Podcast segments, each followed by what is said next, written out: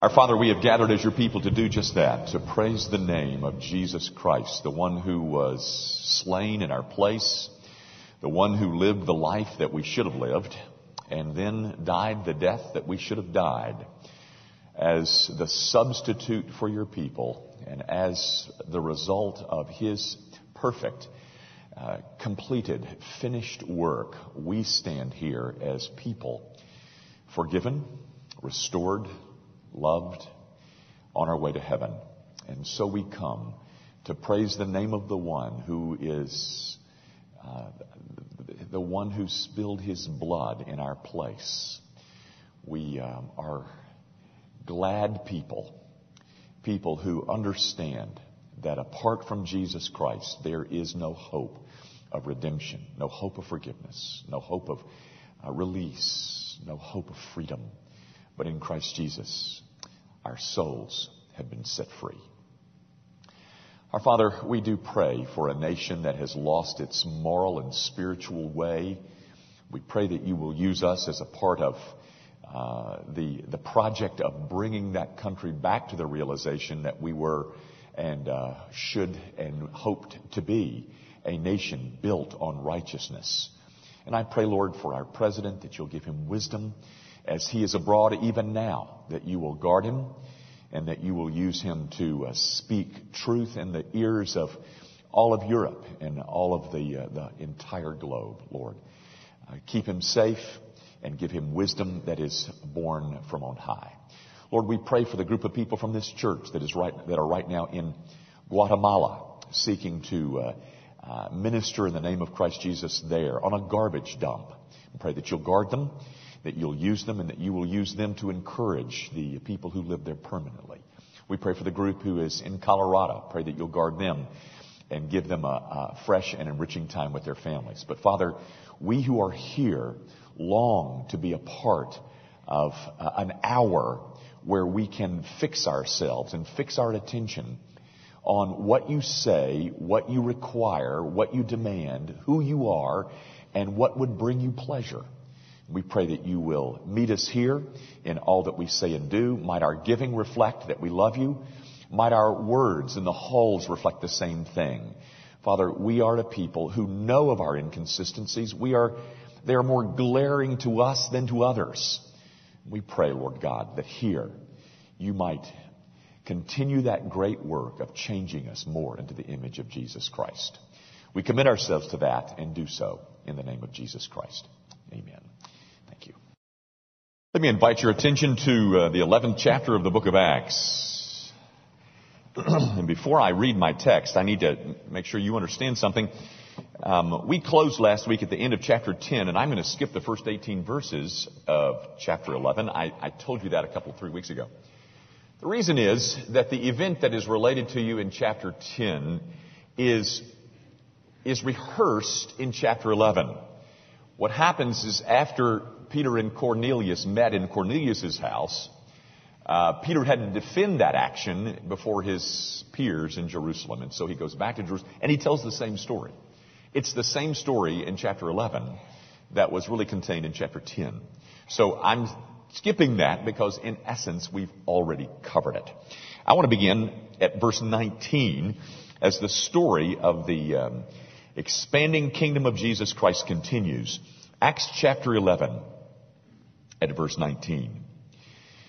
Now those who were scattered after the persecution that arose over Stephen traveled as far as Phoenicia, Cyprus, and Antioch, preaching the word to no one but the Jews only. But some of them were men from Cyprus and Cyrene, who when they had come to Antioch spoke to the Hellenists, preaching the Lord Jesus. And the hand of the Lord was with them, and a great number believed and turned to the Lord. Then news of these things came to the ears of the church in Jerusalem, and they sent out Barnabas to go as far as Antioch. When he came and had seen the grace of God, he was glad and encouraged them all uh, that with purpose of heart they should continue with the Lord. For he was a good man, full of the Holy Spirit and of faith, and a great many people were added to the Lord. Then Barnabas departed for Tarsus to seek Saul. And when he had found him, he brought him to Antioch. So it was that for a whole year they assembled with the church and taught a great many people. And the disciples were first called Christians in Antioch. And in these days, prophets came from Jerusalem to Antioch. Then one of them, named Agabus, stood up and showed by the Spirit that there was going to be a great famine throughout all the world, which also happened in the days of Claudius Caesar. Then the disciples, each, according to his ability, determined to send relief to the brethren dwelling in Judea. This they also did and sent it to the elders by the hands of Barnabas and Saul. The grass withers and the flower fades, but the word of our God, it endures forever. I'm not sure who said this first, but I think it was perhaps Bill Hybels who first said, there's nothing more beautiful than the Christian church when the Christian church is doing what the Christian church was designed to do. I really heard that first from Richard Hall, and, and my soul resonates with such an idea. That is, there's nothing more beautiful than the Christian church when the Christian church is doing what she's intended to do. Um, this is what you see discussed, I think, in verses 19 through 30. Uh, and and I, I think it's really something beautiful. Um, I want to be a part of something like this. And I think you do too. So I want to describe it for you this morning and let you decide as to this is something that you want to be a part of. But before I do that, I want to make sure that uh, you don't leave here with a mistaken notion. When I get finished, I'm going to list you five or six uh, features of what I consider to be ecclesiastical beauty. But when you leave here, I, I, hope you don't leave with the idea that I'm telling you, all right, that's the way they are, so let's all of us go out and do it like them. Let's all go be like that. I, I'm not, that's not what I'm trying to do. I am trying to say this. I am trying to say when the Holy Spirit is alive in a place, you will see some of these things in what He's doing. Some of the things that you see here are evidences of the presence of the Holy Spirit's work in a place. And so then you can begin to um, measure what you're a part of and see if uh, the Holy Spirit is doing the same kinds of things in your midst. One of the benefits that you get in studying the book of Acts is that you begin to develop a paradigm for what a church should look like. Gang, you don't know how often I'm uh, in discussions with people who say, can you believe that stuff that's going on on the televisions? Can you believe that? that stuff is awful on the television that I watch. And, and, uh, and they want to know how can people be so deluded and how could they be caught up in something so foolish and so off, off the mark? Well, I, I know there's a lot of reasons for that. I mean, the, the, the reasons are complex, but one of the reasons, part of the reason at least, is that there is a, there is a wholesale, I think, lack of discernment on the part of the people of God when they begin to estimate or evaluate the environment in which they find themselves. Well, how do you get that? How do you get that kind of ability to discern? How do you get to the place where you can, that you are better at, not ever perfect, none of us are, but how do you get to the place where you can spot the real and as opposed to that which is, I don't know, contrived. Well, one of the ways you can do that is to, is to soak yourself in what you see in the scriptures. And as you begin to, to recognize what the Holy Spirit was doing, then you begin to see, well, that doesn't in any way measure up with that and, and you're, you're better able to, to discern that which is a part of the Holy Spirit's work as opposed to um, something that's a piece of marketing or a piece of um, uh, personality or etc. So that's what I want you to see here. The, the, uh, the features of, of something that's beautiful that the Holy Spirit is, is, has authored here as, as it relates to this passage in verses 19 through 30 of the book of Acts, chapter 11. There's about five or six features that I want you to take a look at and that I think um, perhaps not in the same way, but certainly uh, similarities to anything that the Holy Spirit is doing. He's going to do it similar, I think, to what you see going on here. First of all, the first feature of this beauty uh, has to do with the, the expansion and the pushing out of this church. And I want you to notice that that is done. This, this expansion outward is led by a highly mobilized laity. Gang, uh, I'm afraid that we preachers have robbed you of a thrill that was intended to be yours. We, um, we all long, all of us long to live meaningful lives, lives that matter, lives that count. I, I think that's true, and I think you'll agree that there is nothing more meaningful than sensing that God somehow is using little old me, little old you, to be a, a conveyor of His mercy and grace to other people. Well, um, your life, as well as mine, is filled with opportunity of doing just that. But I, I'm afraid at least part of the reason we clergy types are so insecure, we've been trying to convince you that, that that's our job, that, that we're the trained, we're the professionals, and um, we've almost uh, robbed you of something that was intended to be yours. Gang, this church that you see outlined here is expanded on the backs of a highly mobilized laity. Now, do you remember, we mentioned this back in chapter 8. You remember after the persecution of Stephen, and it's mentioned here in verse 19. After the persecution of Stephen in Jerusalem, the church uh, kind of got thrust out of Jerusalem, and the only ones that were left behind were the apostles. They're the only ones that stayed in Jerusalem. Everybody else scattered. And the church gets expanded by these scattered. Now, who were they? It was everybody but the apostles. Everybody but the professionals. Everybody but the hierarchy. They're back in Jerusalem. The church is being expanded on the backs of a highly mobilized laity it was the rank and file, ladies and gentlemen, who were out front beating the bushes, not the, not the apostles. I, w- I wish I could burn that into your souls and hearts and minds. In the first century church, in its pristine purity, when the church was at her best, who do you find carrying the mantle? It was the laity. It was a highly mobilized laity, and as the church expands all the way up to Antioch, who was it that was responsible? It wasn't the professional.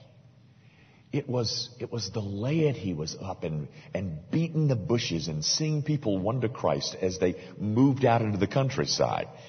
My job is to train you and to encourage you and equip you and empower you and then get out of your way.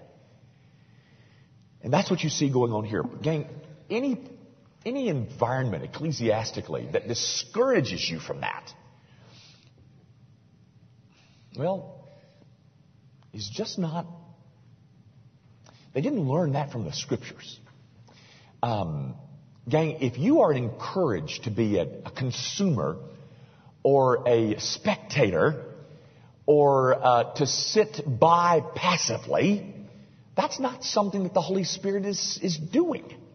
Here, it is the empowering and the, uh, the, the mobilization of laity that leads to the expansion of the kingdom. When, if you are, and including here, if you are encouraged to be nothing more than a spectator, then something is awry, something is amiss because the Holy Spirit is expanding through a highly mobilized laity. Here's the second feature that I want you to see in this text. By the way, you, you will notice that I, I really drew that out of verse 19. There arose a persecution after, and then they travel as far as Phoenicia, Cyprus, and Antioch. That was the people scattered. Here's the second feature of beauty. This place was something that was highly Christocentric. Now, I'll explain that in a minute, but notice, first of all, verse 20 um, spoke to the Hellenists preaching the Lord Jesus. Verse 21, the hand of the Lord. Verse 21, they uh, believed and turned to the Lord. Verse 23, uh, continue with the Lord. Verse 24, uh, and a great many people were added to the Lord. That's what I mean by Christocentric. That is, there is a, these people were, as a group, were fixated on the Lord. People didn't turn to the church. They turned to the Lord. The people were not added to the church. They were added to the Lord. You know, gang, um, 21st century evangelicalism is, is a really uh, interesting place because there's so much discussion that's going on, and I, and perhaps you've been a part of some of it. If you read Christian magazines, you're going to see it a lot. There's so much discussion going on as to methodology. That is, um, are you a contemporary church or a traditional church? Are you a high church, low church?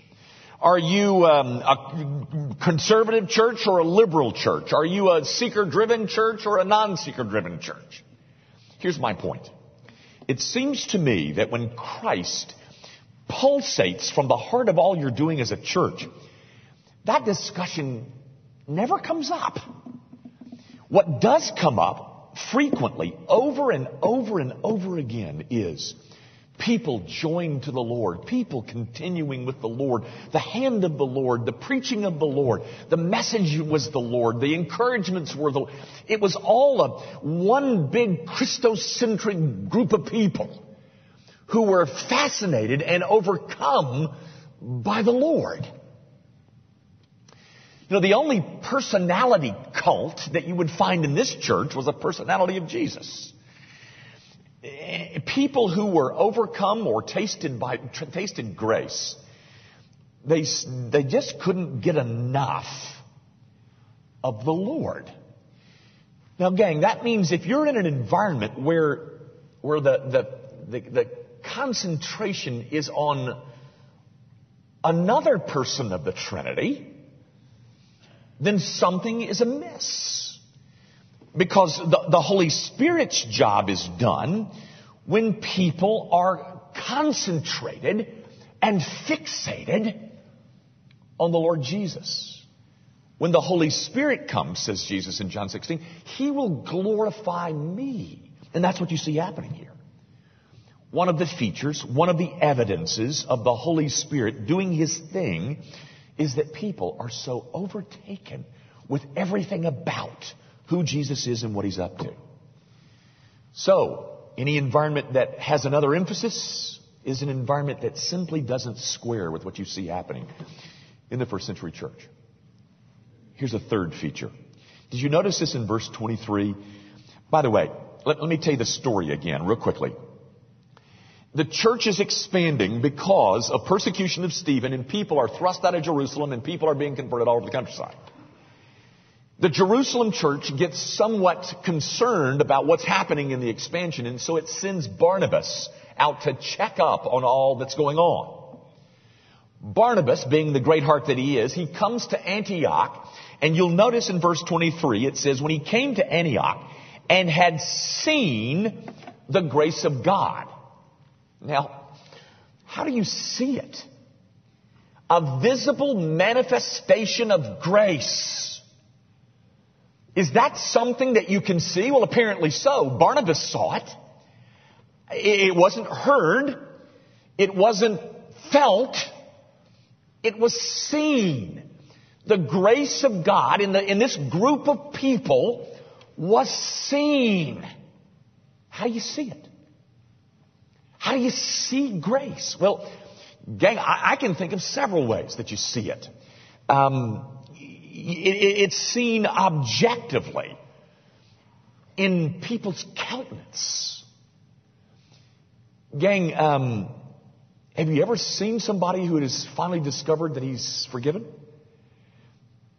You can see it in um, so many little acts of grace and mercy that that, that, that, that the people of God perform. I, one of my privileges is that I get to watch you do those things.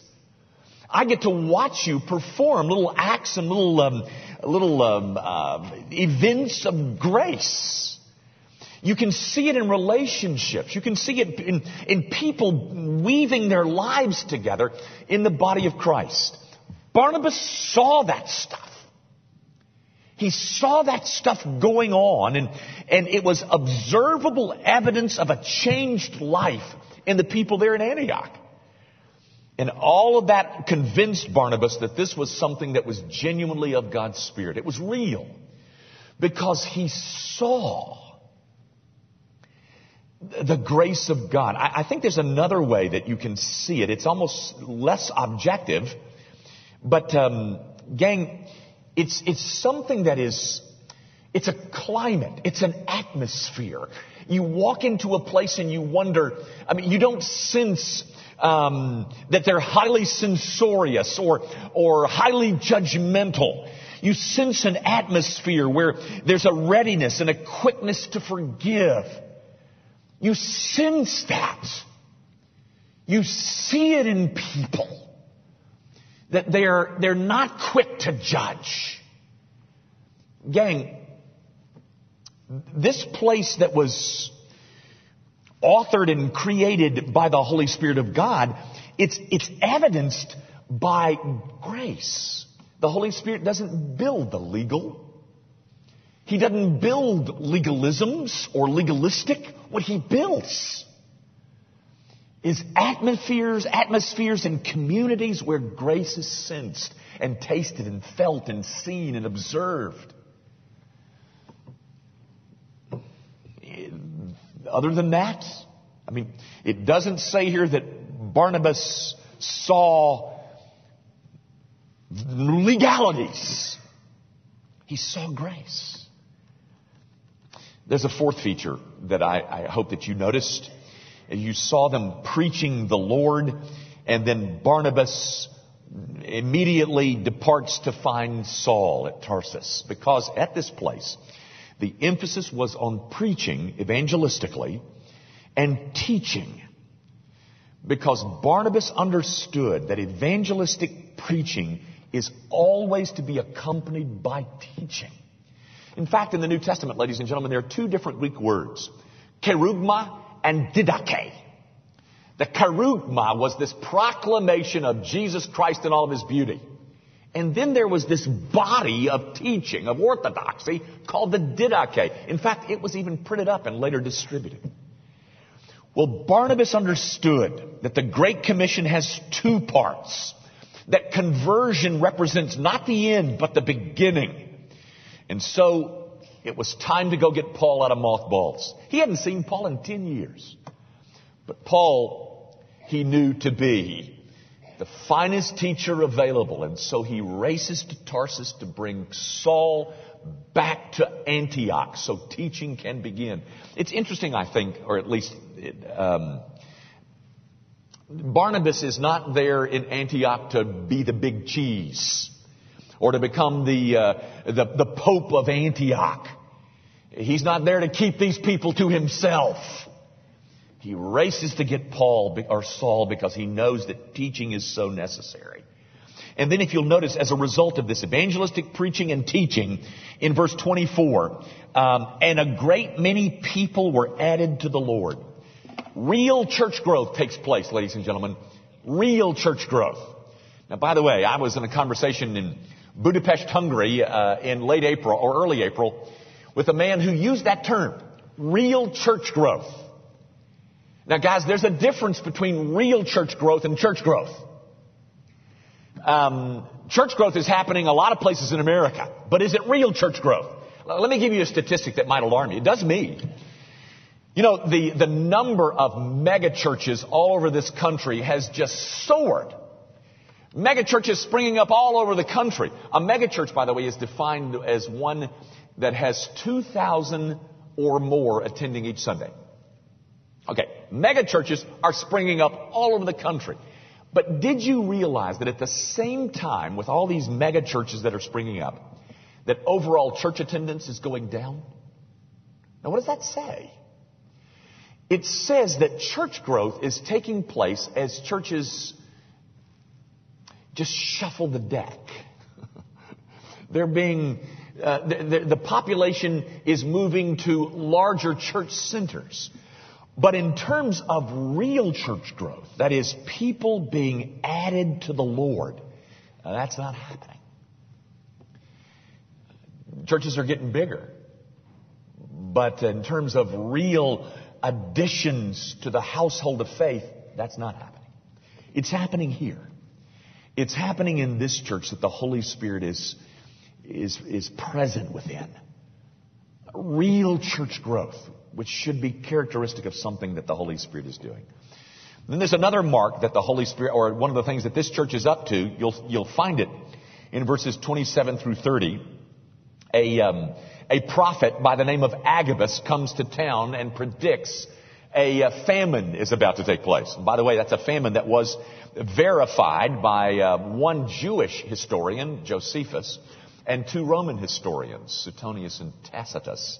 Both mention this same famine. But what happens? As a result of this prediction of a famine, we're told there that the church there in Antioch uh, raises money to send it to the church in Judea, the church back in Jerusalem. What you have in, in Antioch is wealthier Christians uh, putting together money to send to poorer Christians there in Jerusalem. Now that would be, ladies and gentlemen, get this, that would be Gentiles in Antioch sending money to Jewish Christians in Judea, Jerusalem. As a result of seeing a need arise, a whole new ministry of of uh, mercy arises spontaneously. These people see, well, uh, we got the ability over here, and there's a need over there, and the two need to somehow get together.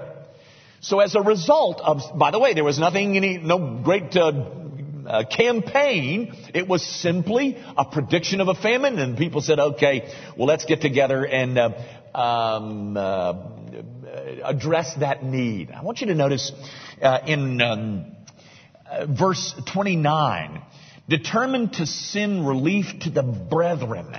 That is not accidental language, ladies and gentlemen. That is Gentiles now calling Jews their brothers.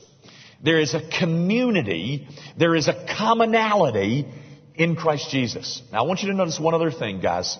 As a result, in what the Holy Spirit is creating in this place is that um, each of them, verse 29, gave according to his ability. Nobody sets up a 10% business. The issue is ability. No percents, no rates, no minimums. It's just the more you have, the more ability you have, and the more ability you have, the more you gave. Early on, ladies and gentlemen, early on, the church saw that this was one of her duties. There was no marketing strategies. There was no big push. It was just something when the Holy Spirit is building something, He, He convinces in our heart of hearts that where need exists and ability exists, the two are to somehow get together. You know, gang, there are some Christians who've been Christians for a lot of years who are not yet in possession of that principle. Well, here it is. Here's the principle. One of my duties is to give not according to a percentage, but according to an ability. Gang, listen to me. Most of us, most of us could give away 10% of our income and never miss it. The issue is not a percentage. The issue is the size of the need and the size of the ability. Forget the percents. Pray over your ability. The issue is ability, not, not a percentage. And that's what you see arising from this place that the Holy Spirit is building there in Antioch. Now, one other feature that I want you to see, and this is kind of my favorite because, gang, you recognize, you remember this statement. It was a famous statement on the part of Jesus. He said, uh, and on this rock I will build my church, and the gates of hell shall not prevail against it. That's found in Matthew 16. Remember that statement? Everybody knows that statement. Well, uh, I, I want to make an observation that is not original with me. People have a, a, whole lot smarter than me have made it long before me, and they said that uh, the the idea that people have is that the church is withstanding this enormous assault by the forces of hell, but the church is going to win. Well, that's not what's said there. The gates of hell shall not prevail against her. Gates, ladies and gentlemen. Gates are an item that imply defensive. That is, it is not the church on the defensive and hell on the offensive. It's just the other way around. It's the church on the offensive and the gates of hell trying to be on the defensive will not withstand the assault of the church. Now the reason I say all of that is this. Antioch is a classic illustration. Let me tell you a little bit about Antioch. Um, first of all, if you know anything about the geography, let me tell you where Antioch is. If you can imagine where Israel is, right there in the Mediterranean uh, Ocean, Mediterranean Sea, go north, and as the landmass moves west and left, where Turkey is, it's right up in that corner. Antioch was founded in 300 BC. Uh, by um, Seleucus Nicator, who was one of the generals of Alexander the Great. He named it after his father Antiochus. His father's name Antiochus, he named it Antioch. And um, it became one of the, well, the third largest city in the Roman Empire. It was swept into the Roman Empire by Pompey in 64 BC. It was a city of about a half a million, uh, 500,000 people. Uh, and outside the city limits, about five miles outside the city limits, there was a temple to Daphne, where sex was um, was enthroned, where it became the um, the whole uh, focus of the religion. It was uh, worshipped through temple prostitutes called priestesses. Now, isn't that a 21st century euphemism? Uh, temple prostitutes called priestesses. Well, in addition to Daphne, there was a there was a shrine to Jupiter and Apollo. It was a city known for its moral laxity. It was kind of the Amsterdam of the of the ancient world. It was a, uh, the capital of the imperial province of Syria.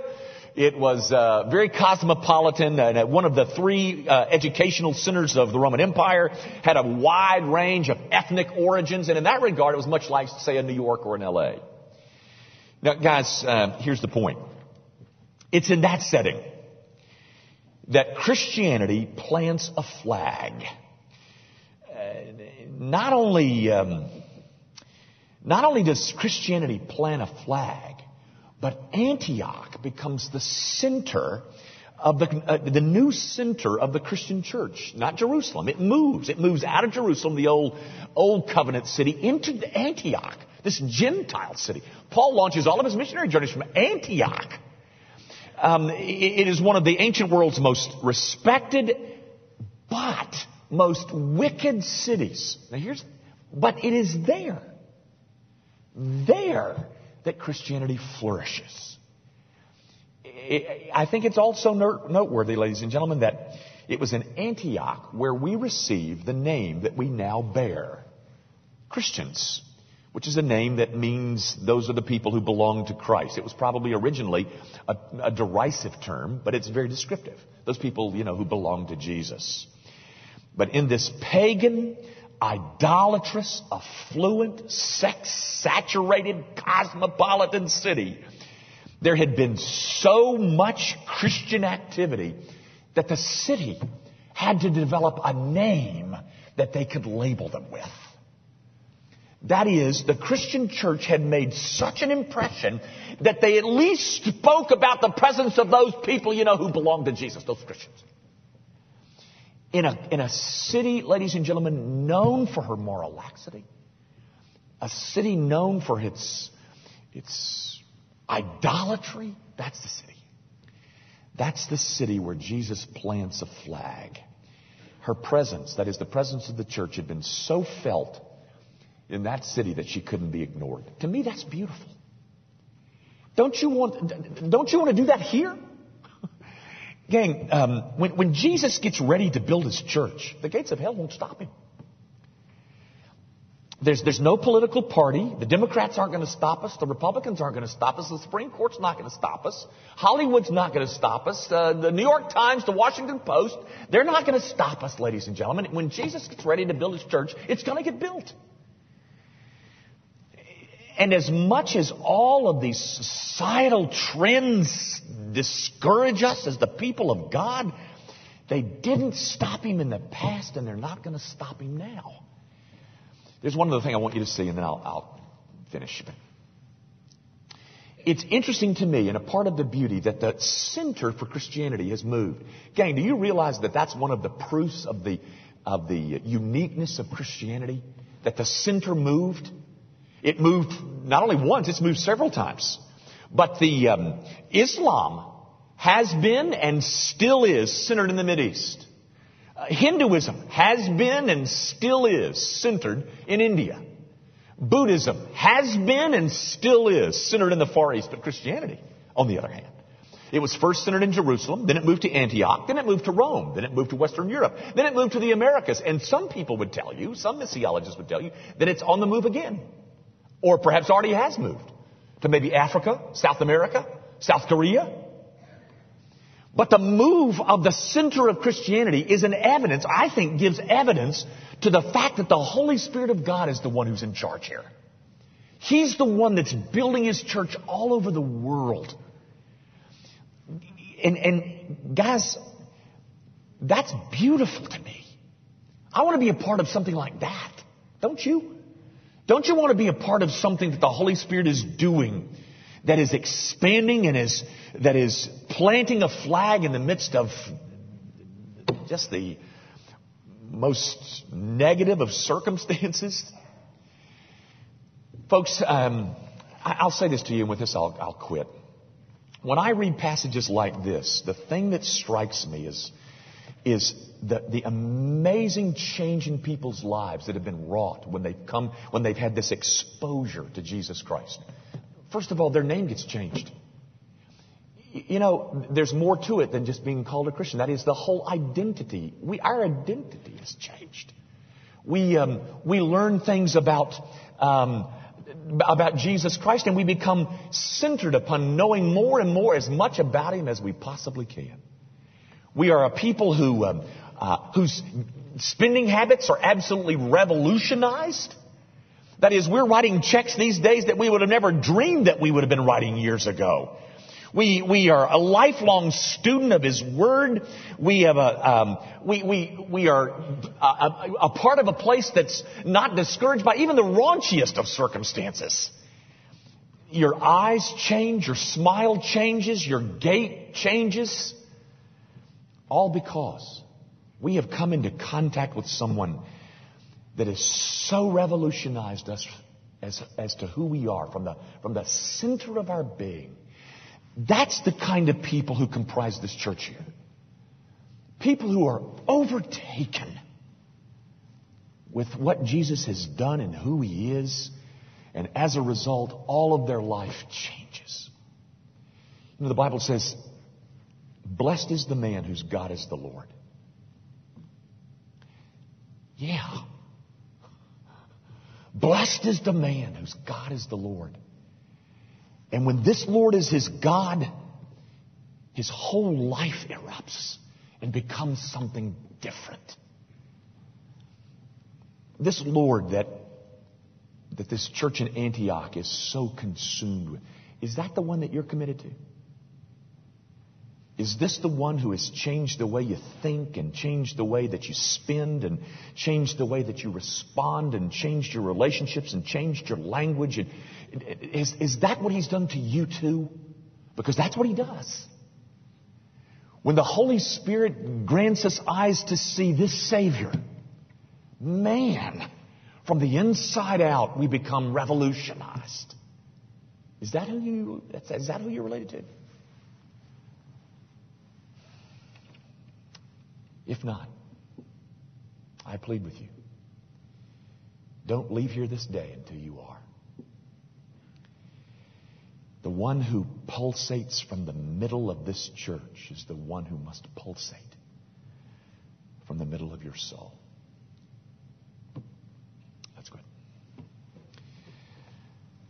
Our Father, I do pray that your people might find themselves more and more alerted, more and more trained, more and more in tune with what the Holy Spirit produces, with what He, uh, with, with what He authors, with how He works, that we might see here something by which we can measure our church. And Father, might men who and women who have come here today outside of the household of faith find something with which they can measure their souls. Might there be something so real, so beautiful, so attractive, so engaging, so magnetic that they would not want to leave this room until they have discovered and found it. Father, the rest of us who have been swept by your Holy Spirit into the household of faith, we reverence you. We thank you for saving us. And we glory in the one who made it possible, this Jesus, who to know is life eternal.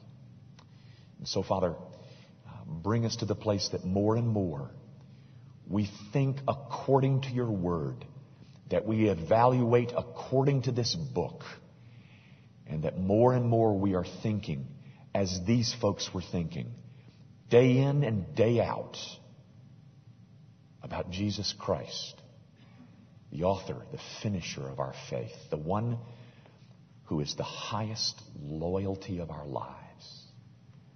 We pray, of course, in Jesus' name.